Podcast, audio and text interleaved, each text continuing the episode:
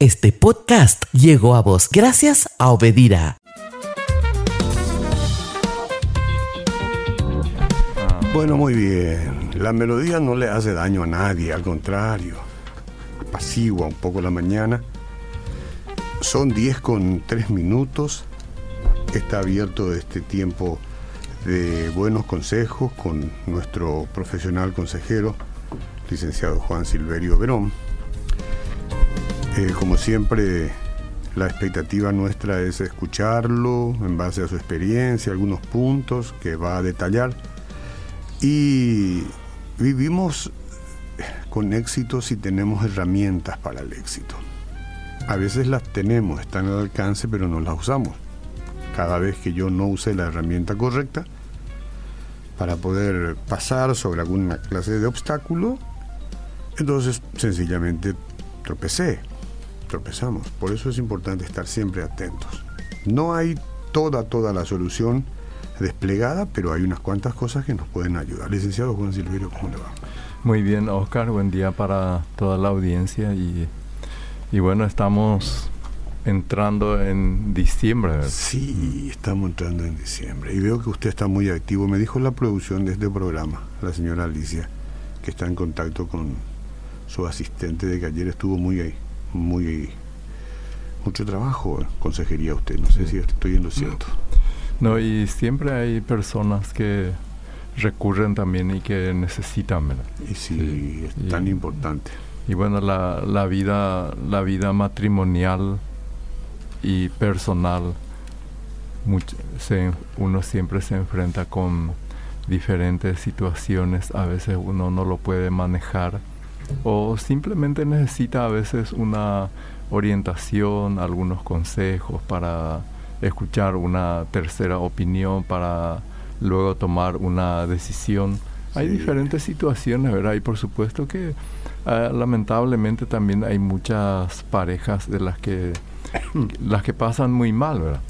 Las que pasan verdaderos problemas que son complejos y difíciles de de solucionar, ¿verdad? Que todo, todo eso existe, ¿verdad? Existen, digamos así, desde los pequeños conflictos hasta los muy, muy graves. Sí, yo, solía ver, y vos también, algunas películas así en el monte, lo que sea, no sé, Tarzán, por decir algo. Y de repente uno va caminando y se le cae una red. Una red. Una red, una red. Y, y, enrieda al individuo, ¿verdad? Entonces una vez que la red cae, está enredado y no puede salir solo. Si la red cae sobre dos, ¿eh? esposa y esposo, entonces tampoco no pueden salir solo. Alguien más tiene que ayudarlos a desenredarse. Y es el tema que a mí me apasiona, que haces vos, ¿verdad? Específicamente, ayudar un poco a desenredarse, sí. Este, por ejemplo, hay, hay una, ya estás usando el tema de la red. Sí. Mucha gente en el río en el río Paraguay. en el río Paraguay ponen la red. Aunque yo creo que está prohibido, ¿verdad? Pero nunca. ¿Ahora? no, siempre, ¿verdad? pero, porque no es una pesca deportiva. Y se. Pero se pone, ¿verdad? Y no se cumplen, digamos, eso, ¿verdad? Pero ¿qué pasa, verdad? Lo que, y ponen redes, y también están redes muy largas, ¿verdad? Entonces viene el pez, digamos, el pez que tiene su aleta y atropella esa red y se mete ahí adentro y después y no y siempre insiste para adelante. Contra la corriente. No no no o sea contra la red verdad ah, porque quiere continuar. Y entonces ahí se enrieda verdad y eso muchas veces también el ser humano es así verdad siempre está insistiendo insistiendo hacia un solo lado verdad hmm. y este, insiste ahí, ahí hacia donde no puede ir, sino que se va a estar enredando más y más. Se, enreda más. Es cierto, sí. sí, Está muy bien esa ilustración para entender. ¿Cuántas veces yo me he enredado en la vida? Este, cuando uno cuando era joven me enredé muchas veces y, alguien me tenía que ayudar a sacar alguien te tiene que ayudar ¿verdad? después también están las personas verdad de que siempre insisten están insistiendo vamos a decir en algo ¿verdad? Insistiendo en algo pero evidentemente que esa insistencia o sea esa, ese método esa estrategia no les ayuda, ¿verdad? No. Sí, no les ayuda, ¿por qué? Porque si les ayudara ya hubieran salido de la situación que, del cual quieren, ¿verdad? Y esas son las situaciones, o sea, del sentido común, que si algo no te resulta, Si algo no, no te ayuda, hay que, hay que dejar. Hay que dejar y, buscar, otro, otro, camino, otro camino. Otro camino y, pero justamente eso está relacionado a uno de los puntos que en esta mañana tengo, ¿verdad? De que... Tenías 10 eh, principios, no sé si vamos a eh, desarrollar eh, todo. Y seguramente que no, ¿verdad? Porque son muchos, ¿verdad? y yo le puse nomás ahí 10 principios infalibles. Infalibles. Y, y, que realmente yo creo que es así, ¿verdad? Mm. Pero los principios no fallan, pero los que fallamos somos los humanos. Eh, tenga ahí forma de anotar los principios, porque usted querrá después saberlo. Agarre un apunte y, cada vez que él va mencionando, anote, ¿sí? Porque es lo mismo también, digamos, en la palabra de Dios encontramos muchos principios. Y aquí, ¿verdad? Los diez mandamientos, ¿verdad? Pero ¿qué pasa, verdad? Que el problema no está en los diez mandamientos, sino el problema está en nosotros, ¿verdad? De que siempre queremos buscarle la vuelta a esos mandamientos. ¿Y por qué eso, verdad? Porque muchas veces nos creemos más sabios que, que esos principios infalibles que Dios nos dejó, ¿verdad? Y así también hay algunos principios sencillos, digamos, de la vida y en las relaciones conyugales que, que sirven, ¿verdad? que ayudan. Y una de las cuestiones, por ejemplo, es que yo he visto en muchísimos libros que los consejeros, mucha, eh, que siempre hablan es acerca del egoísmo. Y de hecho, ¿verdad? De que tengo también un libro que eh, dice que su título es Los 20 enemigos del matrimonio. Y el número uno que pone allí es el egoísmo el egocentrismo, ¿verdad? Y, realmente parte todo de allí, ¿verdad? Parte todo, de, parte todo de ahí, ¿verdad? Porque los problemas, la, la falta de resolución, de poder solucionar una determinada situación, un determinado conflicto, se centra en eso, ¿verdad? Porque está de por medio el egoísmo. Y de hecho, ¿verdad? De que todos seres humanos somos egoístas. Pero el, cuando nos damos cuenta, pero eso también puede llegar a ser perjudicial, ¿verdad? Y el egoísmo es el, es el pensar solamente en uno mismo, en el bienestar de uno mismo, en el placer de uno mismo, ¿verdad? Ahí está el yo, yo, yo, ¿verdad? Todo es yo, ¿verdad? ¿Sabe dónde comienza? Y tiene clara muestra, cuando sos bebé y el bebé quiere mamar, no le importa si la mamá va a dormir, si no va a dormir, si cuántas horas nomás durmió, pero él tiene, si, si, si el bebé tiene 6 kilos, son 6 kilos de egoísmo, si tiene 11 kilos, son 11, kilos de egoísmo, ¿verdad? O sea que somos así. Somos así, ¿verdad? Y, y bueno, y el adulto, eso también indica, señala un poco nuestra inmadurez porque Ahí ya tenemos que pensar. Porque vos estás señalando que el bebé es así, ¿verdad? Y el bebé solamente piensa, o, sí, no, sé, no, sé si piensa, ¿verdad? Pero siente en sus propias necesidades, ¿verdad? de satisfacer solamente la suya, ¿verdad? No puede, no puede gerenciar todavía ese sentimiento. No, no puede, ¿verdad? Entonces, pero los adultos este, seguimos también en eso, ¿verdad? De la, del, del egoísmo, ¿verdad? Y el egoísmo no es que solamente afecta a varón, eh, a, ambos, tanto a mujer como a varón, ¿verdad? Eso es propio de la humanidad, ¿verdad?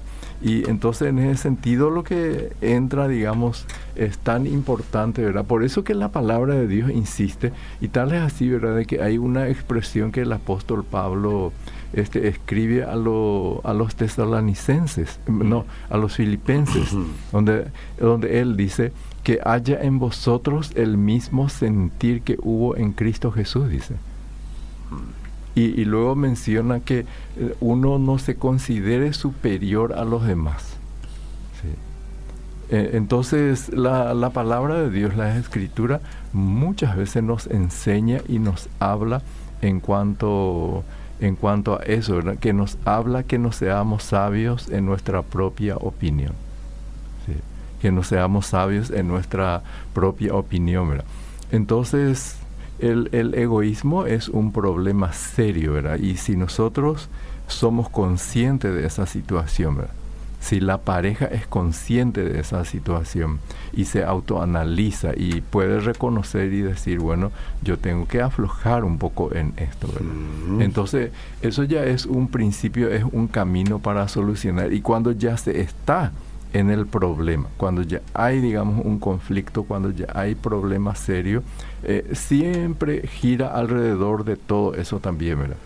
Sí. Y, y no es solamente este, en, en, la relación de esposa, esposo, sino que después, posteriormente, cuando vienen los hijos, siempre está presente eso también, ¿verdad? Ah, Sí. Siempre está, claro. está presente. sí, Entonces, de, no podemos decir que uno tiene, o sea, que uno tiene que trabajar y luchar con su egoísmo, ¿verdad?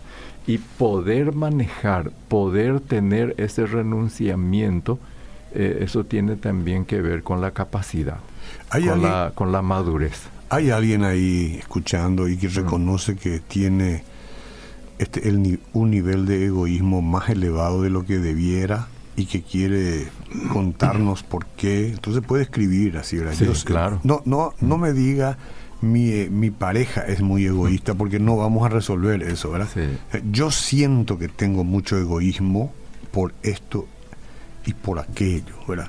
Un, un autoexamen así cortito, si quiere ponga su nombre y si no, no, porque a veces uno no quiere, este, digamos que, que se sepa de quién se trata, pero puede contarnos, ¿sí? Y de hecho, ¿verdad? De que, por ejemplo, si una persona escribe y está señalando, ¿verdad? De que su pareja es el egoísta. Sí, esa misma expresión le está delatando a ella. probablemente. Y, y claro, porque le, justamente está diciendo que Sí. su pareja es el egoísta y yo dónde estoy. Sí. Sí. Yo, yo dónde estoy en Por eso. eso, por eso. Yo estoy pensando, ¿eh? estoy Ah. pensando en mí. Y, Y- tengo que luchar con mi egoísmo también. Y, y ¿no? claro, o sea que todos somos egoístas. Sí, sí, sí. O sea, todos somos egoístas. ¿Cómo Eso definiríamos esa palabra? Un ego un- mío, mío, sí. un ego mío, ya. Sí. Que tiene El que estar por es- encima, mi valor es por Sí. encima de los demás. Sí, ¿ah? eh, está, exactamente, que Sí. yo, o sea, que uno piensa en uno mismo, Ujú. pero el pensar solamente en uno, ese es el problema. Lo que pasa es que eh, este mundo nosotros la compartimos, ¿verdad? Sí, La- la no es solamente de nosotros. No, no, yo Más no estoy es- solo, ¿verdad? Sí. Yo no estoy solo y desde el momento en que uno ha tomado la decisión de compartir su vida con otra persona, entonces uno tiene que tener esa capacidad de renunciamiento y pensar también en el bienestar de la otra persona. Porque esto justamente nos lleva a eso, era tener esa capacidad de, de renunciamiento para poder pensar en el bienestar de la otra persona Sí. de la, de la otra persona, ¿verdad? Que no solamente en uno mismo, yo estoy cansado, yo trabajo mucho, yo esto, yo aquello, era todo ello y la otra y la otra y mi pareja qué es, ¿dónde está ella? ¿Quiere que te dé una Sí, definición? sí, una definición. Definición de egoísmo. El término egoísmo hace referencia al amor excesivo e inmoderado que una persona siente sobre sí misma y que le hace atender desmedidamente su propio interés. Por lo tanto, el egoísta no se interesa por el interés del prójimo, en este caso si se trata de la Mm. esposa, ¿verdad? Y rige sus actos de acuerdo a su absoluta conveniencia. Sí, Cierto. Sí. Muy bien eh, dicho. sí, piensa solamente en ella misma, esa persona.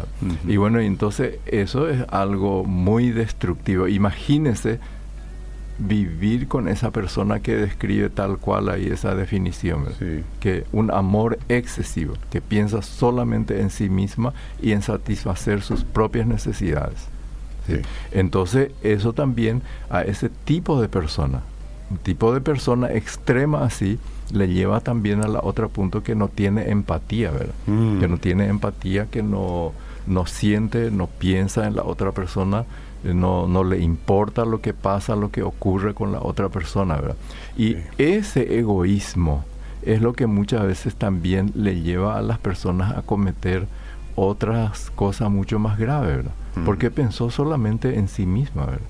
Pensó solamente en su propia satisfacción. Lo que me preocupa es que el Sin egoísta. medir las consecuencias. Sí, sí, sí. El egoísta casi nunca sabe que es egoísta, hasta tanto se lo digan y con firmeza. Porque a veces no sabe, güey. ¿No? O sea, que cree que así tiene que ser. Yo sospecho. Yo sospecho. Entonces, cuando le llama la atención como ahora, entonces uno se examina. ¿Por qué yo soy egoísta? Yo creo que también eso forma un poco parte del instinto mismo de sobrevivencia, ¿verdad? Sí, sí, sí. Pero es que uno tiene que lo, lo tiene que manejar, ¿verdad? Por ejemplo, pongo un, un, ejemplo común, así que muchas veces también se observa en los actos públicos, ¿verdad? Donde se sirven, por ejemplo, bocaditos. ¿Qué es lo que vas a decir? No, y, y muchas personas van ahí y creen que todos esos bocaditos es solamente para... Sí. Se agarra un montón. No sale luego de, al lado de la mesa. sale luego de al lado de la mesa. Uy, no, no mopa, uy, y no es que come así poco, poco, o toma una bandejita y pone una cosecita, agarra si es posible un montón, lleva apilonado así. no le importa lo eh, demás. No le importa lo demás, ¿verdad? Bueno, pero eso, eso, es la ansiedad, ah, ese es otro problema. Pero ahí justamente se está viendo lo que hay en el corazón de la, de la persona. Tendré mucho cuidado y presente a partir de ahora lo que dice. El, bocadito es para todo. El bocadito es para todo. Así. Por algo ya se tiene bocadito, y va ahí bien Malaporte, no, si no se hubiera hecho un asado, ¿verdad? Y probablemente. Sí, sí, sí, Probablemente esto es así, ¿verdad? Entonces mucha gente obra ahí, ¿verdad? Sin dar espacio a los demás, ¿verdad? Es verdad. Y entonces todas esas cuestiones, ¿verdad? Y eso trae, que se trae en el hogar, en la casa, ahí es muy dañino, es muy perjudicial. Otro dato de egoísmo que ayer justamente he visto. Vos estás en el semáforo esperando en la, en la cola con tu vehículo, ¿verdad? Claro, este, no da gusto, no da gusto porque la cola... Pero hay otros que se tiran de contramano, ¿verdad? Y vienen surcando todo de contramano, esperando llegar primero al semáforo con la esperanza que se le hable el semáforo y pase él primero. Sí. ¿Por qué? Él no es más importante que yo que estoy esperando, ni yo soy más importante que los demás. Todos tenemos que esperar. Sí. Y eso ya es eh, incluye un montón de otra cosa, ¿verdad? De, en esa persona también, ¿verdad? Lo, que hace eso. Y muchas veces eso ocurre, ¿verdad? Sí, será, será, yo primero, yo primero, yo primero. Y mi auto corre y yo me voy a la punta. no, no, no. Nadie puede decirle nada porque la calle no es tuya. Si le decís algo, ya sabes. Ya sabes. ya sabes cómo es. Ya sabes cómo Otra cosa que es muy importante también eh, bueno, esto por ejemplo no es para los matrimonios como el pero hay muchos matrimonios que están comenzando, pero es, es demasiado importante el, el, tema eh, de cortar el cordón umbilical, ¿verdad? Sí. El, para los que están comenzando, ¿verdad? porque muchas parejas tampoco eso no llegan a cortar, ¿verdad? Porque yo he escuchado así quejas de personas, no, me refiero a matrimonios de que se, hace dos, tres años que se casó, ¿verdad? Mm. sino de muchos años ya donde todavía sigue esa dependencia ya sea con uno de los padres, ¿verdad? Y los matrimonios que se están formando, Y cada fin de año muchos matrimonios nuevos se forman. Eso es propio también, ¿verdad? De la naturaleza misma, ¿verdad? Fin de año, la... Ayer lo dijo acá eh, Pablo Monzón, de, que estuvo de la fundación, lo dijo justamente. Lo, se, se llegan a casar diciembre, mm. enero, febrero hasta marzo. Después ya va menguando. Yo me casé en marzo, ¿eh? En marzo. Y, pero allá en la colita, en, la marzo. colita. Sí, sí, ya. Sí. pero ese, esos tres meses está la fiebre de, la, de las bodas. Nadie se casa en junio. bueno, poco, ¿verdad? Sí, por eso digo, me, todo, durante todo el tiempo hay bodas, ¿verdad? Pero en menor medida. En menor medida. Entonces, estamos en el tiempo de las bodas, de los matrimonios, ¿verdad? Y bueno, los que, está, los que se están iniciando es importante desde un comienzo aprender a cortar el cordón umbilical. Y por otra parte también los padres. Los padres también tenemos que aprender a soltar a nuestros hijos. No, pero espera, el cordón umbilical no corta el bebé, corta mamá. Corta mamá. Corta mamá, eh, o en todo caso el médico, ¿verdad? Entonces, alguien más que nosotros tiene que cortar, de papá, mamá tiene que cortar el, Y eso es en el caso así literal, digamos, de esa unión, ¿verdad? Pero en el, en el caso de los matrimonios es importante ir, eh, ambos tienen que aprender, ¿verdad? Mm. O sea, no, no es solamente los, los, que, los novios que se llegan a casar que ir separándose de la familia, ¿verdad? Para formar su nuevo hogar, ¿verdad? Su nueva casa, ¿verdad? Mm. De ir, no de, ya no, por algo ya se casan, ¿verdad? Porque creen que ellos pueden, tienen la capacidad de poder manejarse como un nuevo hogar, como un nuevo matrimonio, ¿verdad? Y por lo tanto tienen que arreglársela como Mm. pueden, ¿verdad? Con la Sí. capacidad que ellos le, le dan, ¿verdad? Y no estar dependiendo de los padres. Y los padres por nuestra, o sea, los padres aprender a, a soltar a los hijos, ¿verdad? soltar a los hijos. Porque muchas parejas en nuestro país por largo tiempo continúa esa dependencia. Pero ¿qué quiere decir cortar? ¿En qué sentido? Porque los padres a veces queremos dar una mano a nuestros hijos, queremos este, monitorearlo un poco, porque a lo mejor a veces podemos un poco más que ellos. ¿Qué quiere decir Sí. cortar? Bueno, eh, está muy bien eso, ¿verdad? De esa, esa observación, ¿verdad? Sí. Cortar no significa, ¿verdad?, de cortar toda relación con los padres, Mm. no, sino que empezar a crear una, una relación diferente. Ajá. Una relación de personas mayores. que la personas- responsabilidad eh, tenga cada quien, ¿no? Exactamente, Sí. cada quien. Eso porque en una buena relación, digamos, los padres, como tú mismo estabas señalando, este, no está prohibido, ¿verdad?, de que los padres ayuden a Ah, los claro, hijos, claro. todo eso, ¿verdad? Y no está prohibido que los hijos reciban todo eso, ¿verdad? Que es propio, ¿verdad?, de que los padres quieran ayudar, animarlos a ellos, ¿verdad? Pero no, no se mete en la vida de Ah, ellos, no, se mete en la vida, sí. de- lo hace, si lo hace, lo hace con todo respeto, ¿verdad? Esa- Perfecto, bien ahí, hecho, ¿verdad? bien dicho.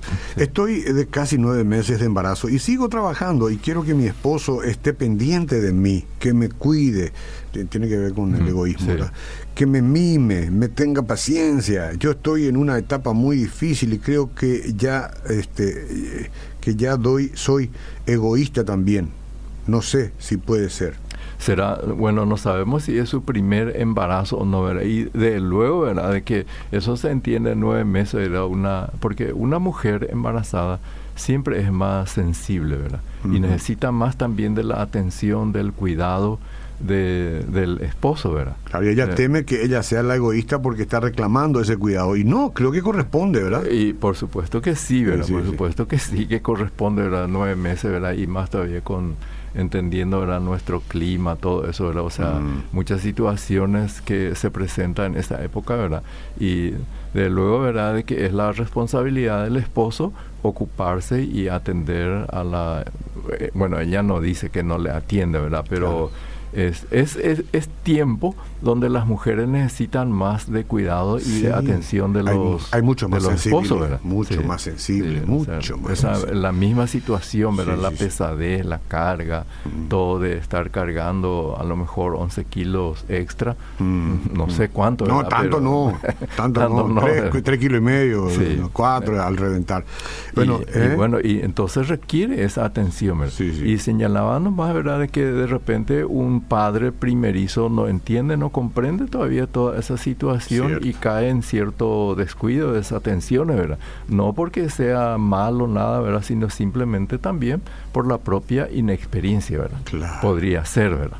Y si por ahí tu esposa te pide a las 11 de la noche, quiero comer pollo al espiedo con, con ensalada rusa, levantate y anda a comprar, ¿verdad? Esos son los antojos, ¿no? Sí. Mi experiencia me dice. Te, te dice eso. En esa época, pues no había otra cosa que pollo, Pollo al espiedo. y ensalada rusa. Eso ya le- menos mal que los antojos se adaptan a las cosas que existen. ¿no? que, existen, ¿verdad? No a los que no existen, Algunos piden guayaba verde, algunas. Sí. Buenos días, yo sí era excesivamente egoísta. Me di cuenta cuando le recibí a Cristo. Pensaba que nadie me quería y yo reclamaba, pero tenía todo el amor de mi familia. que gracias a Dios ahora puedo disfrutar, dice Teófila. Mm, qué bueno. Voy a leer algo más. Sí. Yo fui egoísta y la primera vez que me di cuenta no quise aceptar hasta que llegué al punto de llegar al divorcio y reconocí, me arrepentí y Dios me restauró y ahora vivo sabiamente en nuestro matrimonio. Bendiciones. No sé si será un nuevo matrimonio o, o volvió con su con su matrimonio anterior, pero dice que este ahora ya no es egoísta. Bueno, por lo menos ya no tanto. Ya, ya, ya maneja. Ya maneja. Sí. Sobre el punto que están tocando con el pastor Verón, yo debo reconocer que soy muy egoísta en mi relación con mi esposa, pues no me ocupo de sus necesidades y veo el efecto en ella que ha perdido la motivación para cuidarse físicamente y no veo el brillo en sus ojos, no la hago feliz. Necesitamos ayuda para desenredarnos de esta situación urgente. No, y ahí nomás quiero señalar que esta persona se da cuenta. Eso es bueno. Sí, pero eh, ahí se da cuenta y entonces tiene que obrar, ¿verdad? Porque no es suficiente simplemente percatarse y darse cuenta de la situación y no hacer nada. Mm. Porque, por, eso pide, por eso pide, por, eso pide que tiene que venir acá, tiene que venir a mm. consejería. Yo le voy a dar el número de teléfono al final, llama al asistente del consejero y hágase una cita con su esposa. Él después le dirá, señora, espera fuera un ratito entre caballeros. Y así van a turnarse seguramente para hablar de manera diferenciada. Yo no sé, eso usted maneja, yo no sé. Hola, eh, de Mariano Roque Alonso, quiero saludar a mi mamá Valeria y está cocinando un rico poroto. Bueno, vamos a llegar a las doce y media, dígale a su mamá, ¿sí? O un poquito antes, un poquito después. Bueno, eh, no sé cuántos puntos tocó, pero... ¿eh? Nuestro tiempo se fue, ¿verdad? nuestro tiempo se fue, pero todas las cosas que usted dijo son muy puntuales. No, y es siempre importante, ¿verdad?, de recordar, digamos, todas estas cuestiones, estos, estos principios que son importantes, ¿verdad?, de mantener para, porque en, en el fondo lo que nosotros deseamos y queremos es que los matrimonios puedan, aquellos que están peleados, que puedan reconciliarse, que puedan estar en paz y aquellos que están bien que puedan ir creciendo y fortaleciendo, ¿verdad? Porque el matrimonio hay que ir fortaleciendo día día a día, ¿verdad? El matrimonio es como un es un ser vivo, como una planta que necesita ser atendido y regado todos los días, dependiendo, ¿verdad? O sea, hay que tener cuidado, fijarse para que las hojas no empiecen a sufrir, a estresarse por falta de agua, por falta de nutrición, ¿verdad? Tenemos que cuidar el uno del otro, ¿verdad? Y el matrimonio es una creación de Dios, pero nuestra responsabilidad es la cuidar, cuidar y hacer que sea hermoso y lindo, ¿verdad? Bueno, y a los caballeros mirar bien los ojos de la esposa para ver si brilla o no brilla. Este, a juzgar por el mensaje último que estuvimos leyendo. Si no está brillando los ojos de la esposa es porque se necesita incentivar ahí y seguramente aplastar un poco más el egoísmo de uno y viceversa, ¿no? Y viceversa. Cada uno puede tener ahí su, su retrospección. Bueno, el número de teléfono para consejería personalizada con un bajo costo de inversión, tengo que decirlo, ¿verdad? Es este, 425-042. Nada es más importante en materia de invertir cuando se trata de la familia, más específicamente de los esposos. Así es que llame, busque un tiempo ideal eh, y, venga. Acá hay un lugar muy agradable, no va a sufrir calor, tampoco va a deshidratarse porque hay agua y todo, hay pañuelos por si tiene que llorar por su error, todo hay y un buen consejo que le pueda ayudar a seguir adelante. 425-042. Depende de usted. Muchas gracias, licenciado. Gracias. Este podcast llegó a vos gracias a Obedira.